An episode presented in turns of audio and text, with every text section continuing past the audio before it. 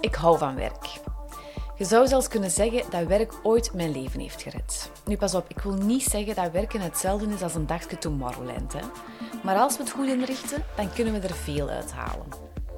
Tevredenheid over ons loon bijvoorbeeld, uh, plezier met onze collega's. We kunnen ons geëngageerd voelen wanneer we het gevoel hebben dat we ons persoonlijk ontwikkelen. En we kunnen zelfs zinvolheid ervaren wanneer we bijdragen tot een groter geheel. Nu, hoe dat je die dingen eruit haalt, dat is voor iedereen natuurlijk een beetje anders. Iedereen doet het op zijn eigen manier.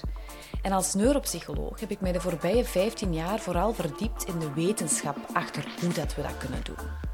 Nu is het tijd om die wetenschap ook eens te toetsen in echt.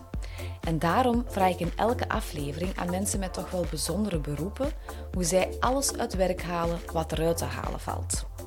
En één ding kan ik u wel verklappen. Er is een oplossing voor werkgeluk. Alleen is het niet voor iedereen hetzelfde. door die, de vele veranderingen op het werk, door dat hybride werken, de toegenomen werkdruk, ja, die, al die zaken maken werk nog dynamischer dan ooit tevoren. En net daarom hopen wij dat de verhalen in deze podcast u kunnen inspireren om in deze tijden alles uit werk te halen wat eruit te halen valt. Geen Tomorrowland, wel tevredenheid, plezier, engagement en zinvolheid. Mijn naam is Kathleen Nijtsmans en welkom bij de podcast Werk is geen Tomorrowland.